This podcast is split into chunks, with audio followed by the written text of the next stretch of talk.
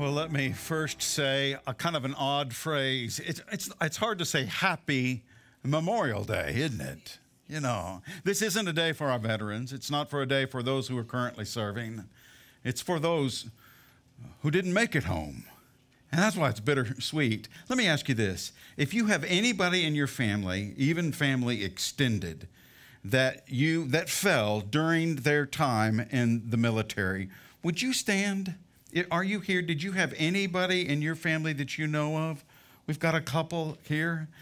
Uh, this, this is your, your sacrifice, your family sacrifice for saying goodbye prematurely to a loved one It's very, very difficult. Let's pray over these two. Father, in the name of Jesus, we just thank you for Curtis and Melanie.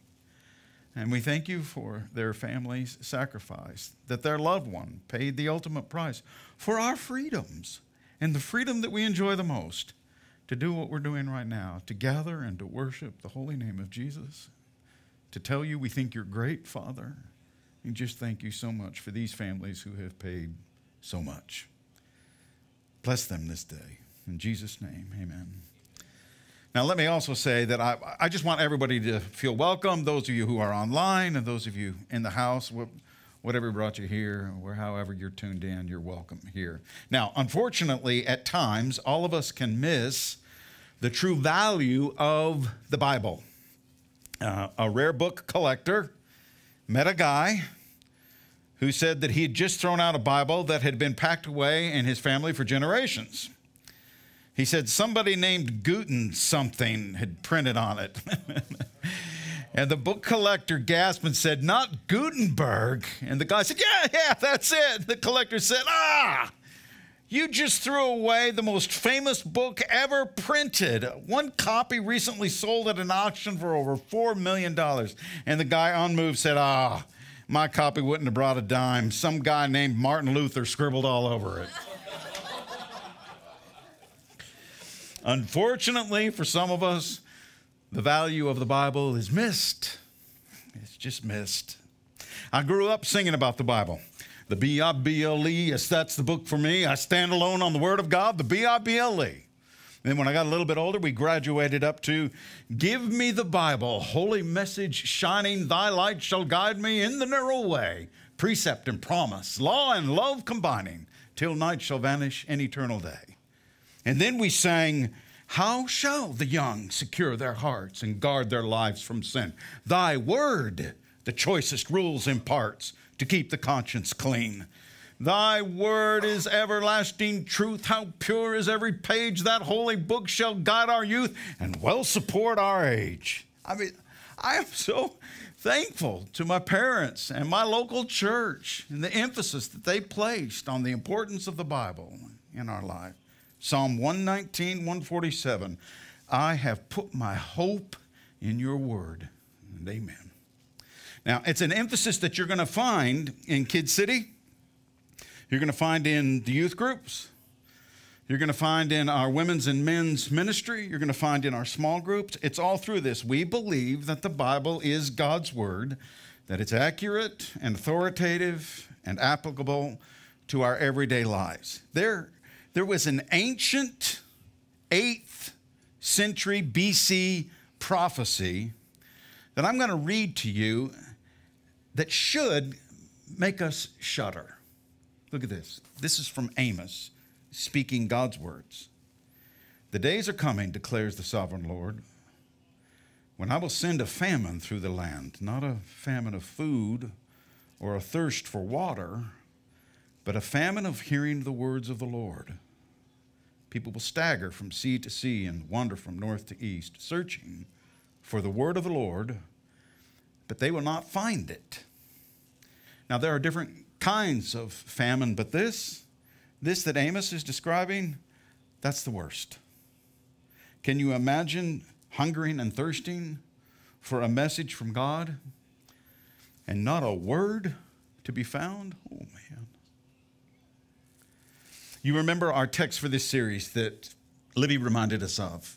All scripture is God breathed and is useful for teaching, rebuking, correcting, and training in righteousness so that the servant of God may be thoroughly equipped for every good work. Paul was reminding Timothy to stay ever close to this empowering God breathed word because he said terrible days were coming. In fact, this is later on in that third chapter, but to start this chapter off, when he's, he's given the answer, I'm giving you the answer, saying all scripture is God breathed, but he started the chapter off. Look at verse 1.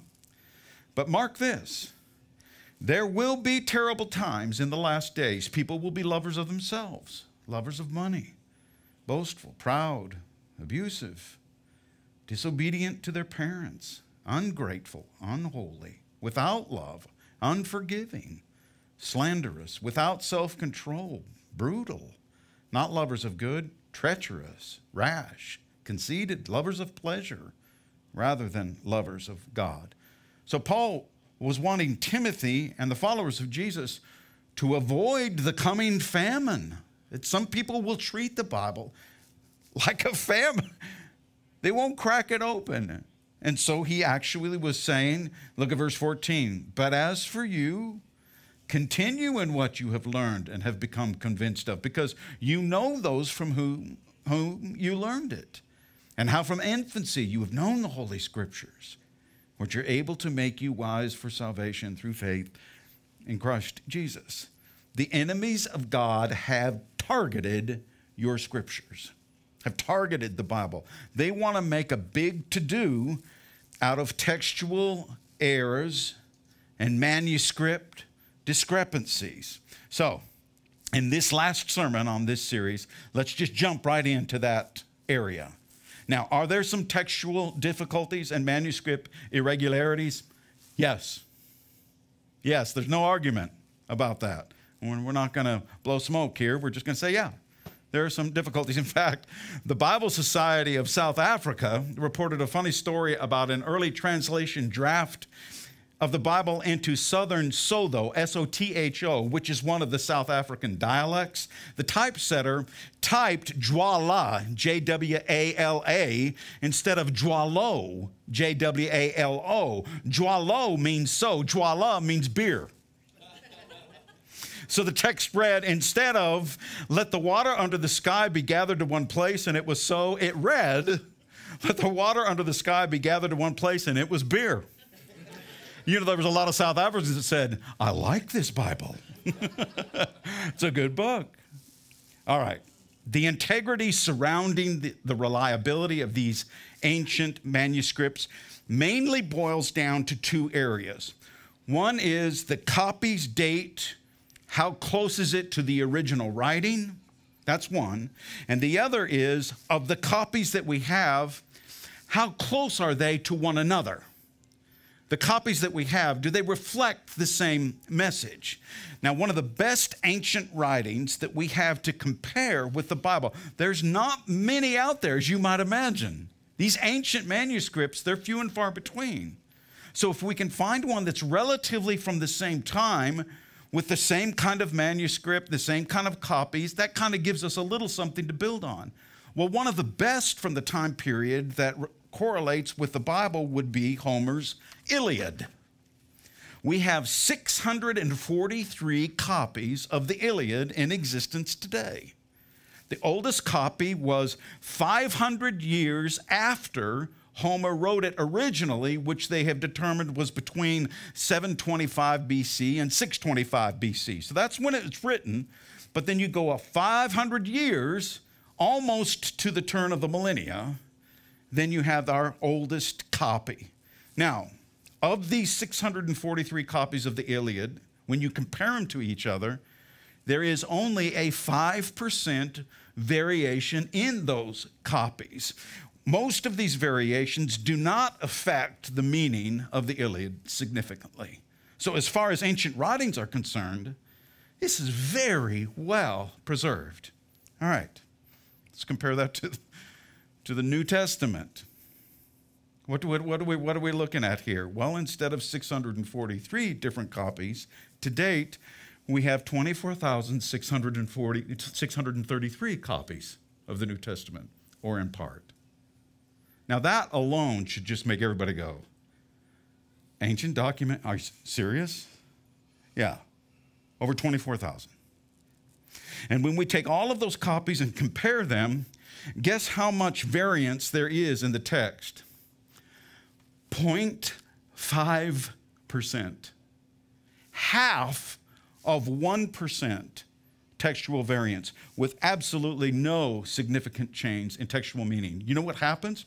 If I did this, if I wrote a love letter to Matilda and I just made it a page long, and I put it up on the screen. And I said, okay, everybody, I got you a sheet of paper and a pencil. You guys just write down a copy this letter. After we handed all of those in, however many's gathered here, and we handed them in, would there be any textual variance? Yeah, some of you would not be careful about what words you were putting up there, and some of you would misspell what I spelled correctly. And some of you would just mess up and you'd leave off a line. There'd be some variance. But the overall message would probably be there. It's just that you know how much variance there is in the New Testament. Somebody switched two letters in a word. Somebody left out an article, the. I, I, there's no significant change at all from the originals. Now, let me just throw in the Old Testament here just as a little caveat. We have some 25,000 sites located in biblical lands that show some connection to the Old Testament. There is no other ancient document that is even close to that. Okay, back to the New Testament. This is a kicker about reliability, integrity. Of the 24,000 plus copies that we have, some of these copies actually date to within 25 years of the original. 25? So you might be thinking, well, where's the original? Well, guys, I still think we, I still think we might find it. The Dead Sea Scrolls, they were only found a little over 50 years ago. those was such a treasure. But you know, maybe God won't want us to find it. You know why? You remember when he had Moses fashion that bronze snake on the pole for the people to look at so that they would be healed from the snake bite? You know what happened to that? It carried along in the generations of the Israelites for years and years and years. And human nature took over. And guess what they started during, doing during the prophet's reign? They started worshiping the bronze snake. So you know what God told them to do? Destroy it. They forgot to use that as a means of seeing me. So I'll just get rid of it. So they got rid of it. I wonder if we would do that with the original copy. It's the Gospel of John and written in his own head. It, would we worship that? I don't think we would. You wouldn't. We'd we? I'd love it. Wouldn't it be wonderful? But for whatever reason, God has not let us see an original one of the letters.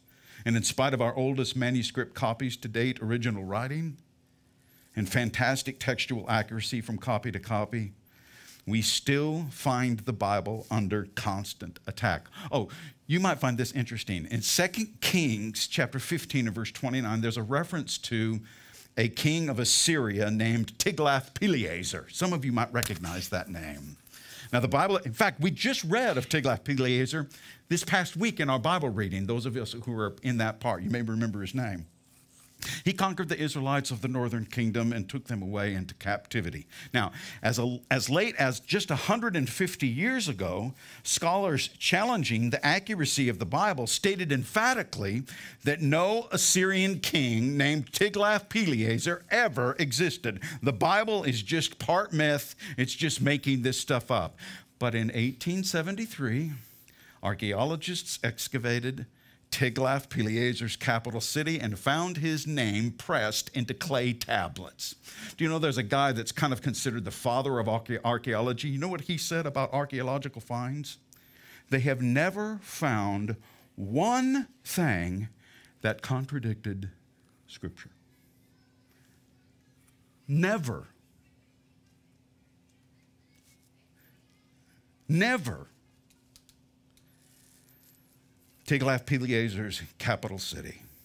Now, you can read of more findings like this in James Pritchard's book, The Ancient Near Eastern Texts Relating to the Old Testament, but there's one that's just been done. This is Eric Metaxas' Atheism Dead? And it's got a whole, second on, a whole section on archaeological finds. You'll want to add this to your personal library. It's a good read. It's a good, good read. They are discovering, on average, archaeological finds one a month right now, one a month that back up scriptural historical markings.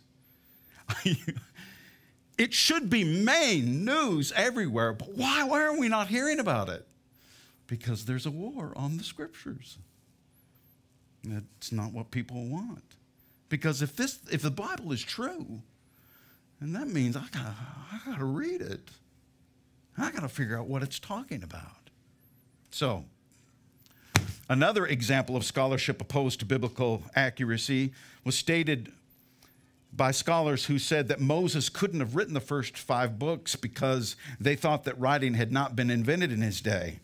But faulty conclusions have been continually refuted by archaeological discoveries unearthing literally thousands of tablets and inscriptions written hundreds of years before Moses and even Abraham. In fact, we know of to date, and I'm being very conservative on this, we know of at least six different written languages before the Mosaic period.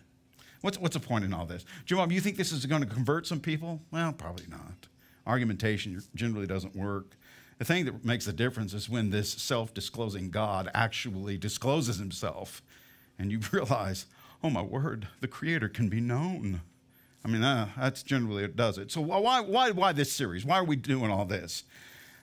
I guess I just want you to know that people, the more people try to discredit the Bible, the more evidence just resurfaces explaining its truthfulness.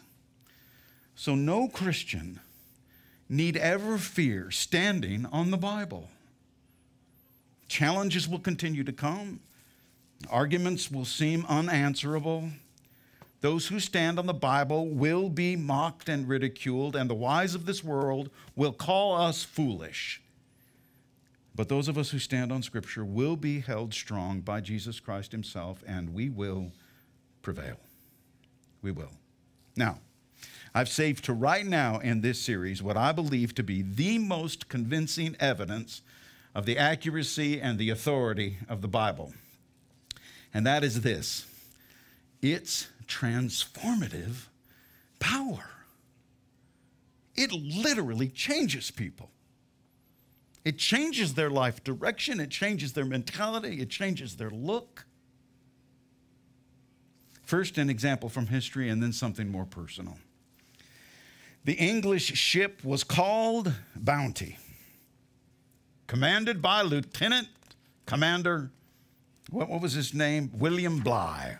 William Bligh. The Bounty set sail to the South Pacific in 1787. Many of those who signed on in that crew considered the voyage to be a trip to paradise. Bligh appointed a young friend, Fletcher Christian, to the post of second in command. The Bounty stayed in Tahiti for six months and, led by happy go lucky Fletcher Christian, let's just say they enjoyed themselves to the full, shall we? And because of this, on April 28, 1789, Fletcher Christian staged the most famous mutiny in history Mutiny on the Bounty. And he and his mutineers set Bligh and his supporters adrift in an overloaded lifeboat. The mutineers aboard the Bounty immediately began quarreling about what to do next. Well, Fletcher returned to Tahiti, where he ended up leaving some of his mutineers.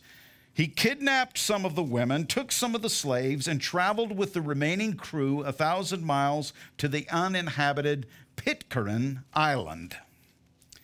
And there, this little group completely unraveled. They distilled whiskey from a native plant.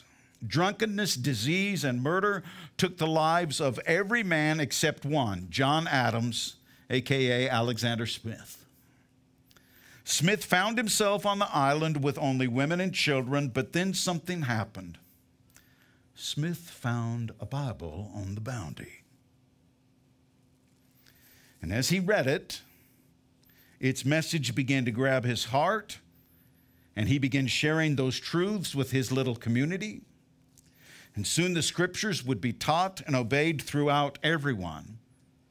The message of Christ so transformed their lives that 20 years later, in 1808, when the ship Topaz landed on their island, they discovered a happy society of Christians living in prosperity and peace, free from crime, free from disease, free from murder, and free from mutiny.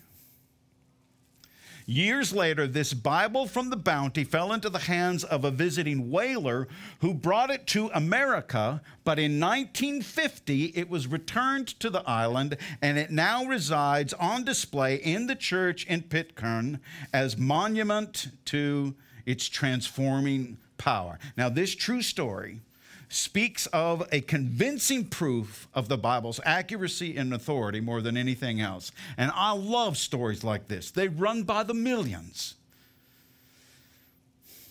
But that's not why it's accurate for me. Guys, I don't know how, to no fault of my parents or the church that I grew up in, somehow, when I was in junior high and high school, I got this idea that my right standing with God was dependent completely on me. I think it was based just in pride because I thought that I could live a better life. But the, but the truth is, I had tons of sin. I just had sin that wasn't as visible. So I lived my life on these scales scales on the light and scales on the dark. And it wasn't, and when I would make many, many mistakes over here, I would feel like I had to do something on the right side to even up that scale. And my prayer was that when Jesus would come back, my, my light side of the scales would be tipping a little bit heavier than the dark side. But it never, it never happened that way. And when you live like that, you know what? There's a definition to a life lived like that miserable. That was it. Because I knew, I knew there was no way I could make myself right enough with this holy God. And I don't know how to explain it, but somehow in all of my church going and Bible study and in youth grouping and all that stuff as a kid, I had never read Psalm 103, or if I did, it just never penetrated. And it wasn't until my freshman year in college a guy introduced this idea of grace to me. And God just started bombarding me with more and more truth about it. And it was my freshman year, for the first time, I felt like I read Psalm 103. Look at this. The Lord is compassionate and gracious, slow to anger, abounding in love. He will not always accuse, nor will he harbor his anger forever. He does not treat us as our sins deserve or repay us according to our iniquities. For as high as the heavens are above the earth, so great is his love for those who fear him. As far as the east is from the west, so far has he removed our transgressions from us. When I was an 18 year old kid and I read that, I thought, I don't even know him. I, I didn't know he was even like this. But it slowly began to start penetrating. And you know what? God's red, red lettered love, it found me. Has it found you?